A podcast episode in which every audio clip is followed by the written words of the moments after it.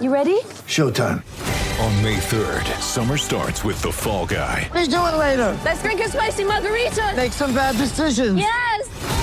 Audiences are falling in love with the most entertaining film of the year. Fall guy. Fall guy. Fall guy. That's what the poster said. See Ryan Gosling and Emily Blunt in the movie critics say exists to make you happy. Trying to make it out? Nope. Because I don't either. It's not what I'm into right now. What are you into? Talking. Yeah. The Fall Guy. Only in theaters May 3rd. Rated PG-13. Life's busy. Take this deck. There's heaps to do on it, like um, polishing off this wine. That's tough. Life's pretty good with a Trex deck. Composite decking with no hard maintenance. Trex, the world's number one decking brand. Thanks to IMAR Insurance, the tradies mate. Call 13IMAR. Patton Hills, Queensland made on 693 SENQ. Welcome back. Big day for Heels and myself today. We're uh, first day on 693 SENQ. We've had a great array of guests, including Scotty Sattler and Matty Hayden. Kevin Walters join us. We've got Sally Pearson coming up a little later on, our Olympic champ. Spoke to the Lions. Great. Uh, then skipper in Dayne Zorko. But we've got one of our very special guests now coming up, Heels. Australian Sports Hall of Famer, Order of Australia medalist. And for the first time since 1976, he's not coaching a football side. Wayne Bennett, a very good morning to you. welcome to your new jobs and hope it's a success for you. Thank you, mate. Really appreciate it. Now, uh, just one. This one's come from Heels. Was Heels the greatest media manager that you've ever worked with? Oh, he did. He did try to give me a bit of advice a few times when I was at war with the media. uh, I've got to say, he was good. He was good. It was great. It was a pleasure to have him. But uh, yeah, and I think his best advice to me was Wayne. He said, "You got, you just got to stop taking it personally." Talk to the It is fans, Wayne. personal, mate. Have, they have to go at me and the team. It is personal, mate. Uh, anyway, Uh, now, this has been a big break for you, Benny. Um, are you getting impatient, or you've got the feeling you might need a bit more time? Uh, no, I'm, I'm neither of those. Um, no, I, I do miss it. Um, you know, I miss the consistency of it, the routine of it, uh, and I miss just being around around players. And I've always enjoyed what I've done. I mean, there's been some tough days that you don't enjoy them, but in weeks, but you know, generally I've enjoyed it. And yeah, so I'm looking forward to going back. But it's not hurting me not doing anything. It, uh, I'm, I'm doing plenty, but not actually coaching. So it's not. I don't feel I'm going backwards, but anyway, I'm looking forward to coming back in November. hey, foundation coach at the Broncos in '88. We all know that. What's the difference between the setup for the Broncos back all those years ago and what you're doing right now? Uh, I suppose the two major differences that you know the Broncos we had no facilities, none at all. Redcliffe have got a magnificent setup out there. It's unbelievable. It's world class. Um, so that's huge. That is absolutely huge. If you remember, we went to Red Hill. We had a little old uh, change room there That's and right. a little club there. If you remember that, and, Yeah. uh, you know we had lots of debates and arguments about where we were going to be. We nearly finished up at Newman Oval, but we didn't. Anyway, we finished up there. Uh, we had no the showers were cold. We never we the hot no, there's no hot water. I'm not making that up. There wasn't. Um, the terrible the ground was in terrible shape to train on, but you know we we embraced it and we got on with life and got it done. Um, the, and the second part is that um, you know we we had a, like I think Redcliffe tell the story in, in that '87 grand final. They had five players that played for Australia that year and and so you know there was a lot of Origin players. That they were all in Queensland still, a lot of because Origin had been going six or seven years, but there wasn't the, the national. There was no other teams out of Queensland at the hmm. time in the National League.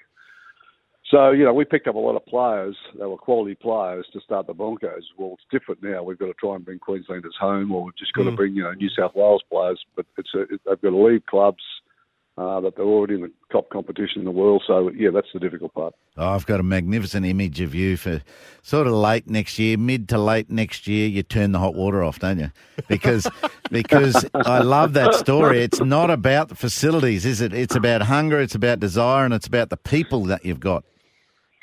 Yeah, that's right. Well, I mean, you've been through a lot of eras in cricket as well, so you know what you what they get today to what you first got when you came in. You know, but it was never a deterrent for us to get the job done. And, and I, I shudder every time someone tells me they got to build me, build me a new change room. Yes. I kind of love the old change room because it's got some culture there and it's got some feeling about it. And you know, some great men have played there. So yeah, it's a, it's a difficult one. I mean, we've got to continue to improve, but uh, I love the old stuff.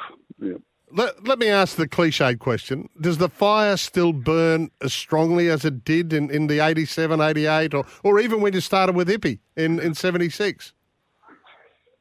Mm, well, I wouldn't do it, Pat. I, I don't have to do it. I don't, you know, it's not. I don't need the income. I'm, Yeah. I'm okay. I'm going to make it in life, you know. But um, I, I, I love what I do. I, I'm, I'm passionate about it, and uh, you know, I told a story recently about Don Furner, who was wonderful to me when we went to Canberra in '87.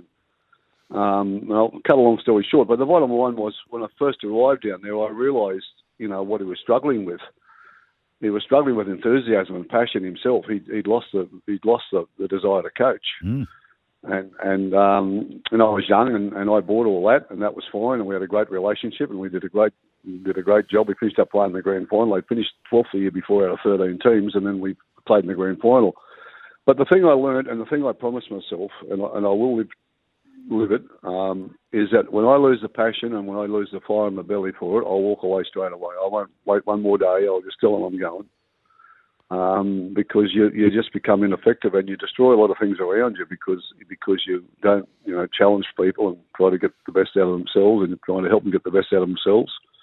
So I don't have that moment. That moment hasn't come yet. I, I still look forward to going to training. I still want to get out of bed early in the morning and go through all the hassle you've got to go through. But when I lose that, when I don't want to do that anymore, I will I'll retire straight away. I won't stay one day longer than I should. Yeah, that's a great understanding of your personal challenges. But what about these coaching challenges these days? You've seen, you know, you've spanned, what, four generations, different players. How different are they these days? And is it a challenge that you relish? Yeah, well, I relish it. Otherwise, I wouldn't do it. But you know, I, I don't. Uh, we're four generations on, but I'm still dealing with young men that want to be good football mm. players, and, Yep. and that, that that hasn't changed, and, and and I haven't changed in my approach to it. Do I do things a little bit differently? Yeah, I do. We have a lot more science behind what we do, and a lot more technology, and all of those things. But the bottom line is, we're st- I'm still dealing with young men that want to become great football players, mm. and so so the things that to me are still, you know, how you handle that situation, how I handled it 40 years ago, is still very similar today. Because at, at the end of the day, guys, if, if you're not committed to coming to training, you're not committed to working hard, you're not committed to doing your best, then there's no place for you in the team that I coach. So uh, that's pretty simple for me. I don't have to have an argument with myself about that. I still have a lot of young men that want that. They want to, they want to work hard. They want to be successful. They want to be part of something special. Yeah. And and um, that that's that hasn't changed. In, in saying that, It's like though, your values. yeah, but it's not like your you know, we, so many things have changed in our life, but you know, being honest, um, being true to yourself, all those things, that- you know, they're never going to change. Yeah. They're never going to change. And if they do, then you know, you change. Yeah. In, in saying that, though, in, in the, the, the many, many times that we've done, you know, whether a public speaking, etc., I always get the impression that sure, winning football games is your primary job, winning premierships is your primary job, but I, I reckon you get a, a hell of a lot of satisfaction about it, pulling the ones from who've just strayed to that wrong side of the rails and pulling them back to, to the best of your ability. Yeah, well, I love I love the battler. President Truman, American president, said, you know, said God must have loved the common man and w- woman because he made so many of us. and and I kind of it resonates with me all the time. You know, a lot of us are very common, and a lot of us have different battles. You know, but I, I love being around that person. I love to be there to to help them get to that next place in life. It's um, and for some of them, it's a great challenge. I mean, Yeah. You know, the question I'm probably asked, you know, uh, which I always, you know, what's the best thing you can do for your for, for your um, um, for your kids is well, be good parents. I, you know, I, I've I've coached so many young men that have been poorly parented. It's heartbreaking, and and they're so far behind all those young men that have been properly parented. And you know, you try to make a gap up for them, and you, and you do all you can to help them, and, Yeah. and you do get them better. But you know, the best thing we can do is as parents is be bloody good parents and help these young men. In your football world now, uh, how how has this club building been? Ha- You know, has it been a challenge, or is it running as smoothly as you'd like? No, it's not running as smoothly as I'd like. But look, we I'm working with really good uh, people. Terry Reader is a tremendous CEO. I've worked with a lot of CEOs, and he's really, really good. Uh, Peter O'Sullivan is a very good talent scout. Cares about the players as well. I've got Kurt Richards working with me as head of our um, performance and pathways areas. You know, so I've got the right people around around us all, and um, we've been very deliberate. We just haven't wasted our money on, on guys that we don't believe are going to be a good fit for our club. and we've been patient, and you know that's um, that's where it's at, and that's where it'll stay. I mean, we've still got a lot of good money left in the salary cap to buy quality players, but if we can't get that player we want, we'll wait another 12 months and we'll get that player we want. So, you know, we built the Broncos on on, on a long term view, and, and I've got the same um, people here at, the, at Redcliffe and. Uh, Bob, Bob Jones has been great to work with the chairman and the and the board, and they've all got the long term view as well. No one's coming in this for a quick fix. Uh, you talk about t- taking that long term view. Is Munster then still part of the, the long term view?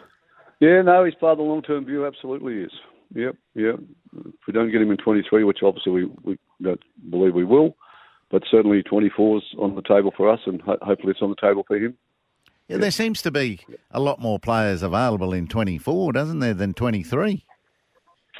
Yeah, well, there are. Well, it's just you know we've got different guys coming off contracts and that. But uh, as I said, you know, we haven't wasted our money. We've got good money left in the salary cap to buy two or three quality players that we know we need. We got, I think we're pretty happy with our forward pack and.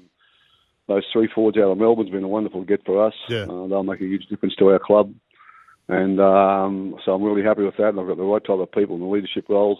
I'll put in leadership roles. They're already you know, doing that at clubs now and doing it very successfully. So, yeah, we just got to get a couple of backs now that, that uh, will finish off um, the recruiting for us. Can you give us any tips around the halves? I know Sean O'Sullivan's on the Uh, way. yeah, that's right. No, well, it, you know, well, Cam probably won't be there next year, but we've got one or two in mind we're working with at the moment, trying to get them across the line. So, but I can't give any tips, Pat. No, I'm sorry. well, uh, to, to be truthful, Benny, since we've been working together since '76, you haven't really given me many tips over that time. no, that's true, Pat. I still remember how hard I made it for you. Um, you were a young journalist, and I was a young coach, and I thought.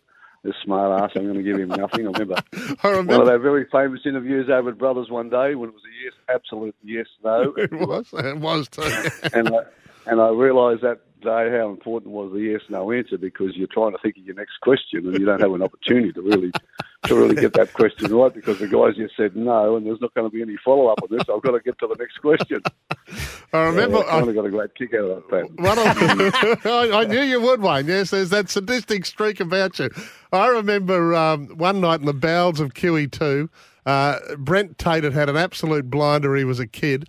And all I wanted was out of Benny to say something about him for the news that night because, you know, he'd scored a couple of tries, he'd made a heap of breaks, he was, he, you know, and he looked like a star in the making, as he turned out to be.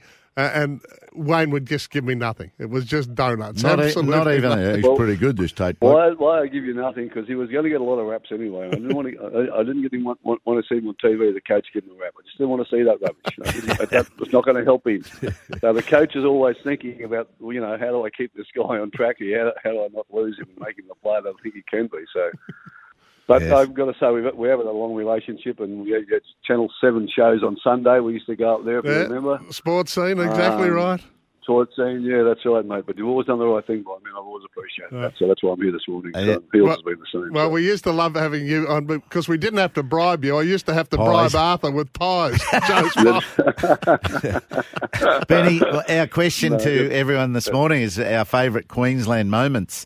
Would there be one that springs to your mind?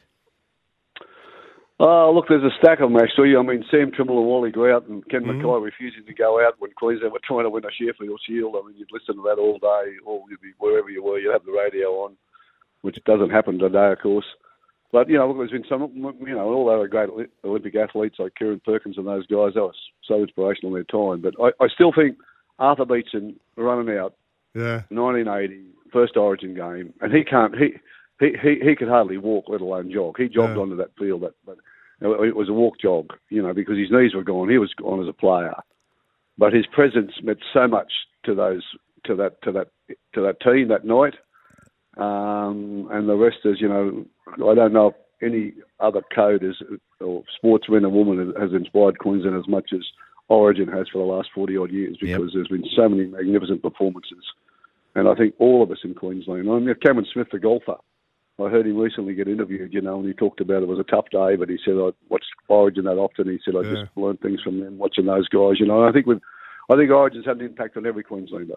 yeah, you're dead And, right. uh, yeah, and uh, it's a great, it's a great concept. But as I said, Arthur Beetson that night, I can still see him running through the tunnel, or knee strapped, whatever, hardly, hardly jogging, uh, and he played that way all night. But we won that night, and we had to win that night because it was the, it was a standard that you know from then on. I think every every Origin Origin players live by, and and it's inspired a state. Yeah, beautifully said. Hey, mate, we, we've taken up too much of your time. We really appreciate you joining us today for our, Yeah, our first show. Well, won't get me too often. I was happy to help you out today, but don't keep don't ring me again for a while. Eh?